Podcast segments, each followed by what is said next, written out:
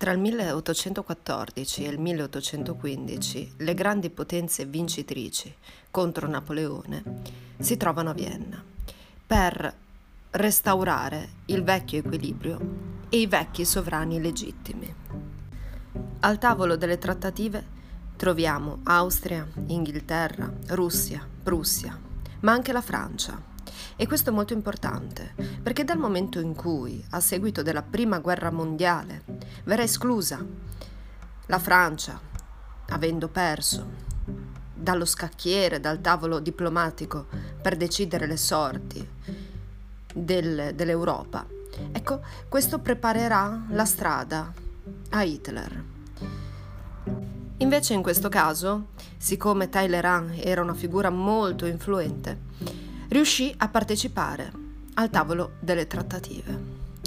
E infatti Metternich e Talleyrand saranno tra i protagonisti di questo periodo, che secondo alcuni storici è il periodo che separa l'età moderna da quella contemporanea, quindi non la rivoluzione francese, ma il congresso di Vienna. I principi che hanno guidato questo congresso sono il principio di legittimità, cioè ogni territorio sarebbe tornato al legittimo sovrano, quindi viene restaurato, da qui restaurazione, l'ancien regime. Ma come vedremo, in realtà questa restaurazione fallisce perché i popoli avevano saggiato il liberalismo, la democrazia, la rappresentanza. Non era più possibile una divisione per ceti. Era inaccettabile credere che alcune persone per nascita appartenessero a un ceto sociale e in virtù di questa nascita avessero dei privilegi. Non solo, la borghesia era ormai troppo potente e necessitava di istituzioni che tutelassero il suo potere. E quindi vedremo come scoppieranno a seguito di questa restaurazione tutta una serie di moti, nascendo anche il concetto di patria. Il secondo principio che ha guidato il congresso di Vienna è il principio di equilibrio. Significa che nessuno Stato dovesse essere tanto forte da poter invadere un altro. Quindi innanzitutto vengono creati degli stati cuscinetto intorno alla Francia per evitare che succedesse di nuovo quello che eh, era capitato con Napoleone e con il suo ritorno comunque dall'isola d'Elba, e quindi vengono creati questi stati per frenarlo, e questi sono ovviamente i Paesi Bassi, il Regno di Sardegna. Inoltre tutto questo bilanciamento di stati non teneva conto della sovranità popolare, quindi non teneva conto del popolo, ma solo della legittimità del sovrano. Per mantenere questi principi viene creata una Santa Alleanza che aveva capacità militare, difensiva, e infatti vediamo come sia intervenuta spesso per frenare le indipendenze. Abbiamo la Russia, l'Austria e la Prussia. Invece nella quadruplice alleanza abbiamo anche l'Inghilterra. Questa era un'alleanza di tipo diplomatico, si introva, ritrovavano i capi di, di Stato eh, con scadenze regolari, e si chiamava questo concerto europeo, e veniva controllato che i principi fossero stati rispettati, in un'ottica però diplomatica, non di intervento militare. Dopo la restaurazione l'Austria riprende tutti i possedimenti che aveva perduto durante la rivoluzione francese, e quindi anche il Lombardo-Veneto, che ricordo era Austria, per quello era così avanzato. La Francia eh, riprende il territorio precedente al millesettecentottantanove, la Prussia ottiene dei territori da entrambe le sponde del Reno, era anche questa una sorta comunque di stato cuscinetto. La Russia ottenne gran parte della Polonia e l'Inghilterra molte colonie francesi. Per quanto riguarda l'Italia, essa fu divisa in mol- moltissimi stati, controllati direttamente comunque o indirettamente, ma dall'Austria. Il regno di Sardegna, con Piemonte, Sardegna e Liguria, fu riconsegnato ai Savoia, dove il re era Vittorio Emanuele I. Era anche questo, come ho detto, una sorta di stato cuscinetto. Il Lombardo-Veneto era Austria. Poi abbiamo Ducato di Parma e Piacenza, Modena e Reggio, Toscana, e questo è di nuovo. Indirettamente erano legati all'Austria. Lo Stato Pontificio c'era il Papa, Papa Pio settimo. Nel regno delle due Sicilie invece abbiamo Ferdinando I di Borbone, che comunque era alleato all'Austria. In seguito, nel milleottocentodiciotto ehm, la quadruplice alleanza diventerà quintuplice alleanza con anche la Francia, attraverso il congresso di Aquisgrana. Tuttavia, come ho detto, eh, la rivoluzione francese e Napoleone avevano cambiato la mentalità di intellettuali, esercito, e questo rendeva la restaurazione inapplicabile.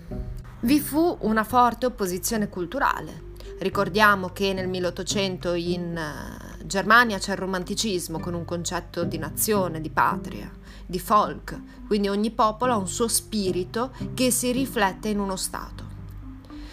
In Francia abbiamo il positivismo, che è di derivazione illuminista, ma incorpora alcuni elementi del romanticismo. Rimando ai podcast eh, in cui tratto questi argomenti.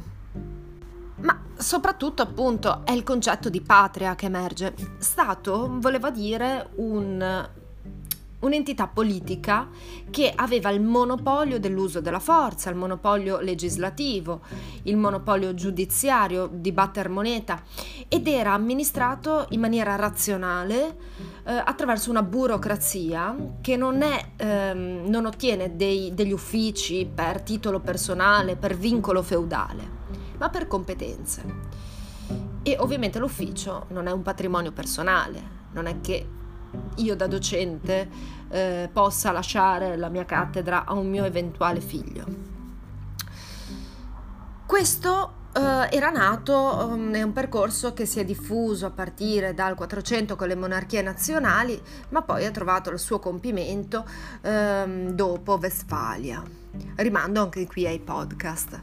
Ma in questo periodo nasce invece un concetto di nazione, che è un concetto sentimentale differente. Nazione è un popolo che si sente unito da un sentimento comune di appartenenza, quindi unità linguistica, unità culturale, eh, eventualmente unità religiosa. E quindi il sentimento nazionale, il sentimento di patria deve trovare compimento anche in una comune istituzione politica. L'Italia non era unita. La Germania non era unita, ma ci sono alcune differenze che si eh, ripor- ripercuoteranno anche sulle sorti della storia, anche perché la Germania comunque ha un'unità mh, linguistica, unità economica dal milleottocentotrentaquattro con eh, la Zollverein, quindi una lega doganale. In Italia non c'è unità economica, linguistica, culturale, non c'è un sentimento comune che possa far sì che dal basso eh, si chieda comunque un'unità. L'unità non, non esiste neanche oggi, però esistono comunque alcuni elementi comuni, esiste un flusso ehm, di pensiero, un flusso filosofico, un movimento che aveva comunque caratterizzato anche gli italiani, e soprattutto c'era una unità nel voler respingere la restaurazione, al di là delle varie correnti che potevano mh, esserci. Ad esempio potevano esserci i costituzionalisti moderati o mh, più uh, vicini al mh, a, a, all'assetto uh, inglese, i liberali, vicini a Locke e Montesquieu, dove lo Stato ha l'unico compito di tutelare le libertà individuali, ma più di questo non deve eh, non deve fare, quindi il diritto alla, alla vita, alla libera iniziativa, alla proprietà, ma più di questo appunto non interviene. Invece i repubblicani, che eh, sono vicini a Rousseau, sostengono che lo Stato, oltre a questo, deve intervenire con politiche mh, sociali per appianare le diversità, quindi ha un margine di intervento comunque ehm, economico per ripristinare l'uguaglianza, la giustizia sociale e la solidarietà comunque dei membri. E socialismo, socialismo che si diffonde in questo periodo. In particolare ricordo eh, Owen, Saint-Simon, Fourier, Proudhon. Rimando alla questione sociale, al podcast sulla questione sociale. Ma perché scoppiano i moti? Cos'è la scintilla che fa scoppiare i moti? milleottocentoventi. Intanto in Sud America anche ci sono delle rivolte per l'indipendenza e la Spagna ovviamente manda le sue truppe. Ma il contingente mandato da Cadice per sedare le rivolte in Sud America si, eh, si rifiuta di partire. C'è un ammutinamento e viene richiesta al, al re la ehm, Costituzione che era stata tolta durante il congresso di Vienna, e quindi viene ripristinata la Costituzione. E questa Costituzione di Cadice ripristinata diventerà un po' il modello richiesto da tutti quanti i rivoltosi. Abbiamo a Napoli una rivolta contro i Borbone, che però poi è sedata eh, facilmente. Ferdinando Primo infatti accetta subito la Costituzione, ma poi interviene la Santa Alleanza. Invece nel nord Italia abbiamo ehm, già una situazione che preannuncia quella successiva. Siamo nel milleottocentoventuno e eh, molte sfere dell'esercito e intellettuali sperano di ottenere comunque una Costituzione sul modello di quella spagnola.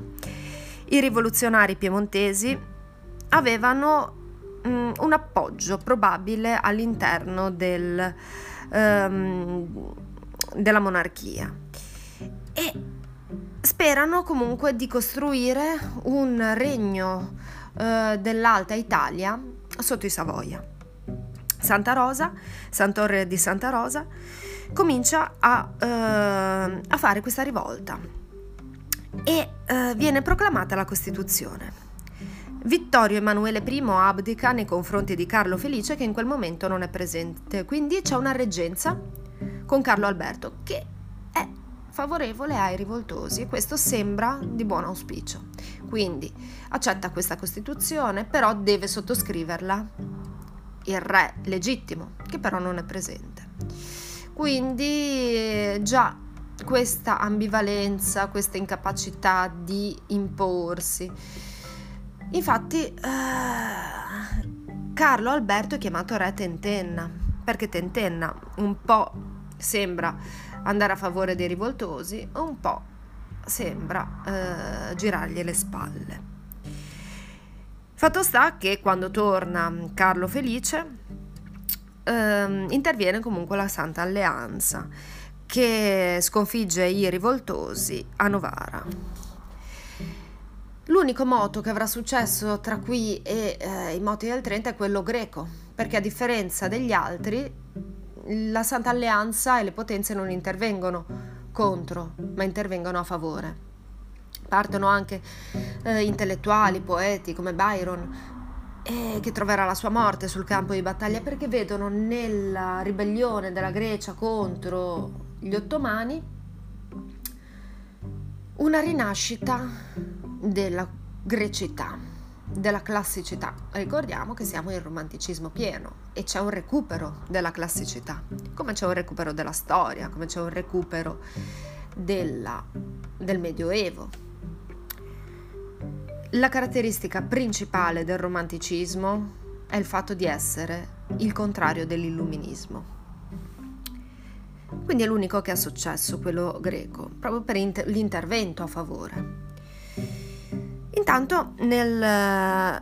cominciano a scoppiare altri moti nel trenta trentuno, il primo in Francia. Qui era salito al trono Carlo X, che era un fervido sostenitore della restaurazione, ma qui ovviamente non è possibile restaurare l'ancien regime. E il popolo reagisce, infatti. Carlo X abbandona la città e viene nominato eh, luogotenente del regno, così viene definito, Luigi Filippo d'Orléans. Però vedremo come poi scoppierà una rivolta contro questo, eh, questo re dei francesi, così poi proclamato successivamente, perché appoggiava troppo la borghesia e non il popolo. Comunque intanto in Italia, a Modena, scoppia una rivolta. Sembrava che il duca Francesco quarto fosse da par- um, insieme ai rivoltosi guidati da Menotti, ma poi il duca li tradisce e i liberali si trovano sguarniti.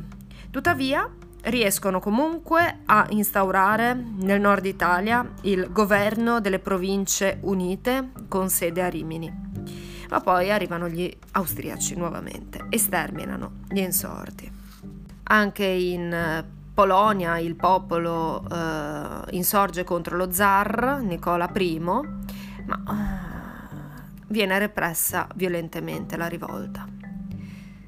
In tutto questo ci sono vari teorici intellettuali che pensano, che sognano l'Italia. Alcuni sperano in una eh, Italia federale eh, proprio perché le differenze sono troppe. Altri, come Mazzini, invece pensano che l'Italia debba essere una, unita, quindi, ma repubblicana, perché non c'è un sovrano che possa unirli, non c'è un sovrano italiano, anche i Savoia sono di origine francese. Altri invece pensano che l'unica caratteristica, l'unico vero monarca italiano, l'unica tradizione veramente italiana che comuni tutti quanti sia il fatto che c'è sempre stato il Papa. Quindi sperano, questi neoguelfi, in un'unità sotto il Papa.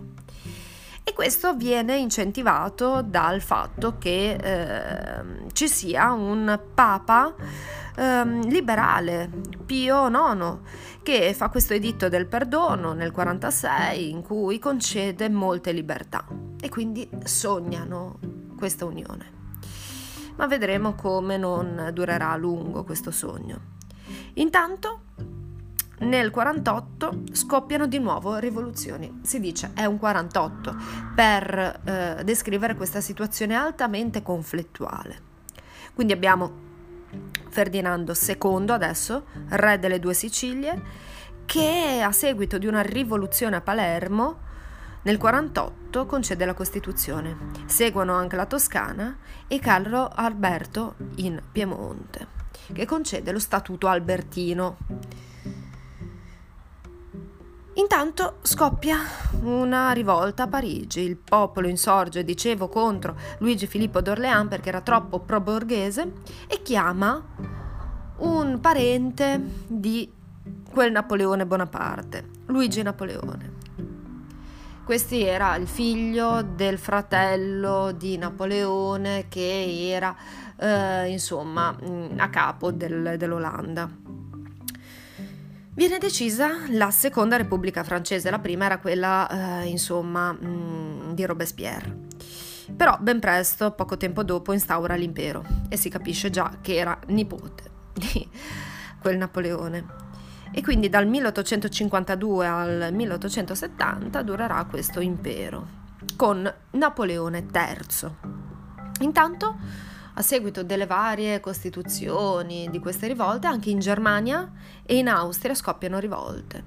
E in Germania per la prima volta si parla di un'unione, se comprendente l'Austria, se comprendente solo la Prussia, perché a seguito del, eh, del congresso di Vienna, comunque in Germania si erano divisi una trentina di stati, il più importante era la Prussia. Siccome in Austria c'era la guerra, a Milano ne approfittano, ne approfittano e lottano contro appunto l'Austria. Sono le famose cinque giornate di Milano nel quarantotto, e gli insorti avevano cercato subito di eh, colpire l'Austria semplicemente ehm, bloccando le tasse indirette, quelle del lotto e quelle eh, del, del tabacco, e quindi cercavano appunto di boicottarla così, ma avevano mantenuto una serie di, eh, di legami con gli austriaci. Poi vengono cacciati da tutte le, cose, da, da tutte le caserme, e il generale Radeschi, mh, dopo aver rifiutato l'armistizio, si ritu- ritira nel cosiddetto quadrilatero: Mantova, Peschiera, Verona e Legnano. Anche Venezia si ribella e dichiara na- la nascita della Repubblica di San Marco. Nel quarantotto c'è la prima guerra di indipendenza. Tutto il nord Italia, cioè, è in guerra contro l'Austria, anche eh, a Modena e Parma i sovrani sono costretti alla fuga, e tutti quanti si appellano a Carlo Alberto, che appunto era dall'inizio che sembrava a favore dei, ehm, dei rivoluzionari, avendo concesso Costituzioni che sì, vabbè, l'aveva tolta ma per Carlo Felice, però sono speranzosi. E ehm, scoppia allora questa guerra. Carlo Alberto dichiara guerra all'Austria e tutti quanti i, eh, in questa prima fase della guerra, tutti gli altri sovra- sovrani gli inviano delle truppe. Però dopo le prime vittorie, diciamo che eh, gli alleati si ritirano poco a poco. Ehm, il Papa Pio Nono, che non poteva andare contro un sovrano austriaco cattolico in effetti, e poi gli altri eh, sovrani. A questo punto mh, Carlo Alberto decise comunque di annettere eh, i primi territori liberati al suo regno di Sardegna. Prosegue la guerra, rifiuta l'aiuto di Garibaldi, e quindi già si vede questo rapporto conflittuale tra i monarchi eh, sabaudi e Garibaldi. La spedizione dei Mille, infatti, fu un, un'iniziativa personale di Garibaldi. Viene poi definitivamente sconfitta a Custoza l'esercito piemontese e viene firmato l'armistizio. C'è una seconda fase di guerra, dove fino ovviamente al quarantanove si vede come eh, la restaurazione avesse avuto la meglio.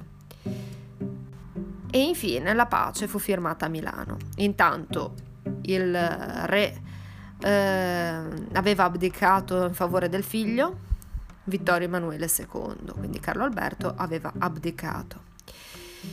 E non solo. Successivamente nel cinquanta viene eletto Camillo Benso Conte di Cavour, ministro, che attuerà una politica interna ed estera molto mh, intelligente e strategica, che darà ragione appunto a Cavour. Intanto nel frattempo a Roma si era eh, instaurata la Repubblica Romana, ma viene... Um, questa iniziativa viene fermata dal generale Udino, e quindi si vede questo legame tra il papato e la Francia. A Venezia, dopo bombardamenti, una, uh, la mancanza di generi alimentari, di derrate e l'epidemia di colera, devono insomma arrendersi. Quindi il quarantanove finisce così. Intanto al cinquantaquattro la Russia dichiara guerra alla Crimea.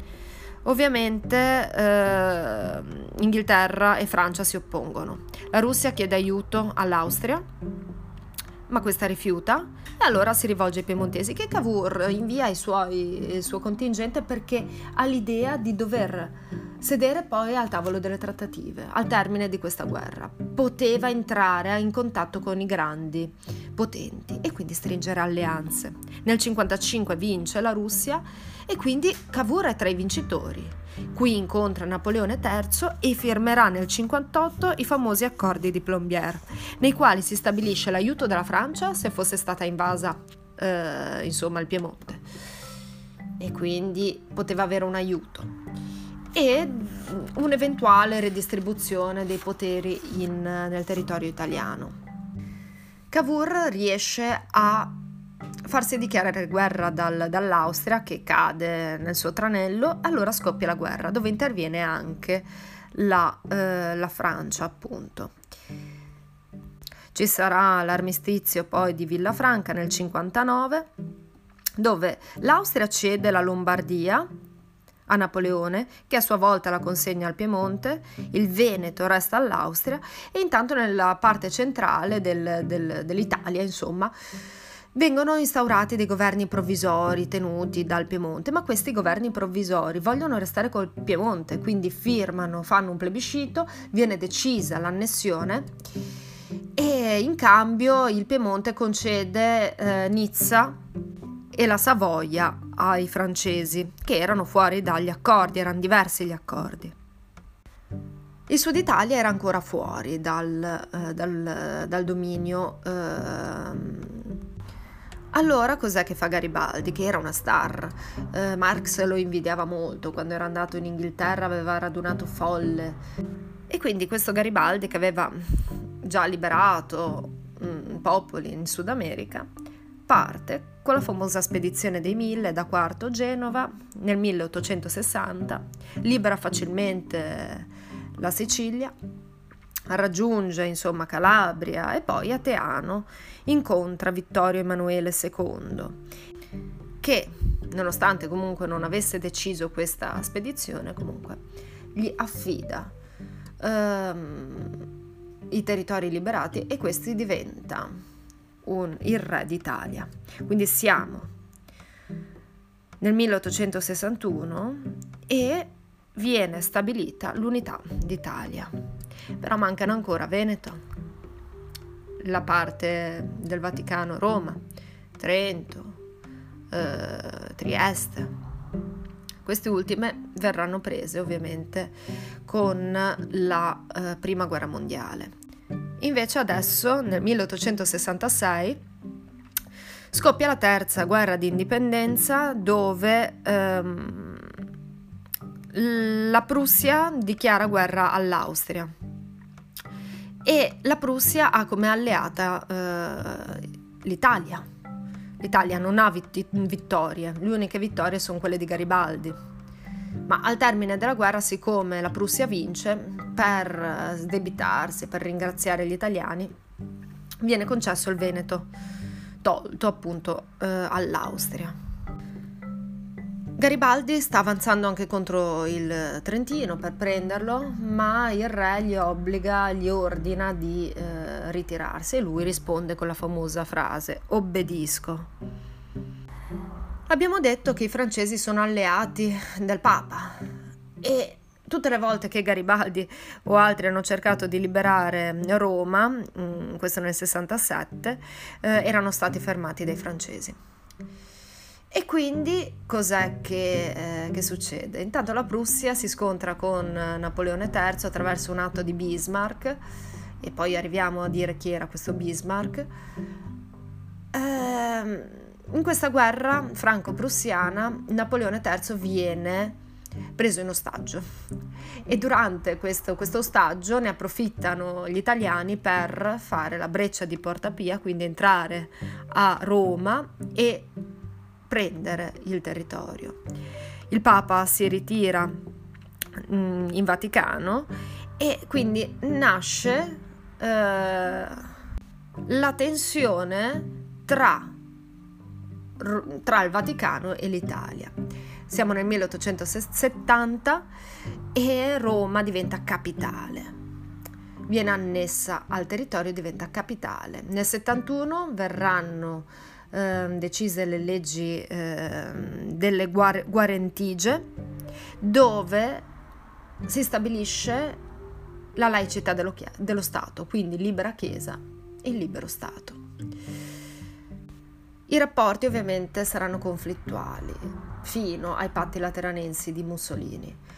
Il Papa aveva stabilito il non expedit, cioè il fatto che l- i cattolici non dovessero partecipare eh, nella politica italiana, non riconoscendo questa politica illegittima. E ehm, intanto, tornando un attimo indietro a Bismarck, avevo detto che dopo il congresso si erano divisi tantissimi stati, a parte che in Germania, a parte che la Germania è sempre stata caratterizzata da un particolarismo, quindi dopo che era eh, finito il, l'impero germanico, quindi unificato, mh, la caratteristica precipua del della Germania era proprio la divisione in feudi, in staterelli, molto diversi l'uno dall'altro. E intanto mh, il più potente di tutti questi era la Prussia con gli Hohenzollern, e dopo il quarantotto mh, era emersa l'idea di formare un'unità, quindi avevano chiesto al a Federico Guglielmo quarto, re di Prussia, di unificare la Germania senza l'Austria, ma questo aveva rifiutato. Intanto nel sessantuno allora viene eletto questo conte von Bismarck, che era rappresentante degli Junker, quindi conservatore. Questo aveva riproposto l'unità della Germania, ma dal basso, in maniera armata, proprio perché quando nel quarantotto era scoppiata la rivoluzione in, in Germania ed era stata offerta la corona, eh, ma in maniera diplomatica, questa era stata rifiutata perché la Germania si sarebbe dovuta fare, si dice, col eh, ferro e col, col sangue. Quindi si arriva adesso alla guerra contro l'Austria e alla fine, dopo che il Veneto fu ceduto all'Italia, perché appunto corrisponde con la terza guerra di indipendenza, si formarono due stati. Uno era l'impero eh, austriaco e ungherese, uniti in una sola persona ma comunque con un proprio Parlamento, e l'altro era la Confederazione della Germania. Il fatto che fosse federale assicurava comunque mh, molta indipendenza a ogni, mh, a ogni Stato. Ma eh, l'ultimo ostacolo era Napoleone terzo per raggiungere poi l'indipendenza piena. E si arriva allo scontro tramite un atto intelligente di Bismarck. Intanto Napoleone terzo si sentiva soffocato da, eh, dalla Prussia, perché in Spagna c'era un problema dinastico e ehm, il legittimo successore eh, sarebbe stato un discendente della famiglia Hohenzollern, quindi eh, legata al sovrano, alla famiglia sovrana di Prussia. Quindi cos'è che succede? Succede che l'ambasciatore mh, dei francesi doveva incontrarsi alle terme con, il, eh, con Guglielmo I. Bismarck fa pubblicare su un giornale una fake news nella quale viene detto che il eh, Guglielmo I non incontrava l'ambasciatore. Napoleone terzo allora dichiara guerra e scoppia questa, eh, questa battaglia, questa guerra. Siamo nel milleottocentosettanta e mh, Napoleone terzo, come dicevo prima, viene eh, preso in ostaggio nella battaglia di Sedan. Allora Um, al termine allora di questa, di questa guerra, dove vabbè, eh, in Italia corrisponde alla breccia di eh, Porta Pia, viene chiesto l'armistizio, firmata la pace e viene proclamato in Germania il secondo Reich, il secondo impero, perché il primo era quello, il Sacro Romano Impero, quello di Carlo Magno e gli Ottoni. Poi Guglielmo I allora fu incoronato imperatore tedesco e ehm, Bismarck viene eh, nominato ovviamente cancelliere. Maturerà tutto un sentimento di revanchismo, rivincita de, nei confronti eh, della Francia, nei confronti della, mh, della, della, della Prussia, anche perché le condizioni di pace furono gravissime. Furono gravissime. E a Parigi c'è una rivolta che culmina con la Comune di Parigi, che verrà presa come il primo esempio di governo ehm, sul modello delle idee socialiste di Marx, quindi a democrazia diretta, governato dalla classe operaia, ma ovviamente durerà poco. E, tuttavia il governo che seguirà sarà un governo molto debole, mh, caratterizzato da rotture interne, forte antisemitismo che culminerà nell'affare Dreyfus, che eh, verrà ovviamente condannato da intellettuali come Zola e il famoso Jacques Cuse. La Germania di Bismarck in questo momento è una Germania allora federale, eh, ma unificata eh, da, eh, da un cancelliere e dall'imperatore. E ehm, nasceranno diversi eh, movimenti socialisti, però Bismarck cercherà di fermarli tutti, eh, proponendo lui riforme sociali, quindi riforme dall'alto, un riformismo, per evitare rivoluzioni. E eh, questa strategia verrà poi copiata da Crispi.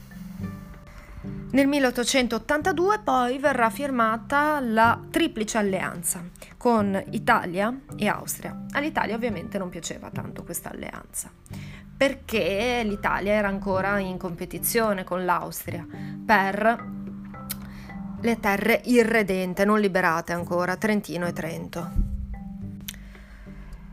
Verrà poi eh, nel milleottocentonovanta, diventa imperatore Guglielmo secondo, che si libera di Bismarck e comincerà una politica di espansione molto aggressiva, imperialista, che porta poi anche gli altri stati a preoccuparsi e a correre agli armamenti. L'Europa diventerà una polveriera e questo preparerà la strada alla Prima Guerra Mondiale.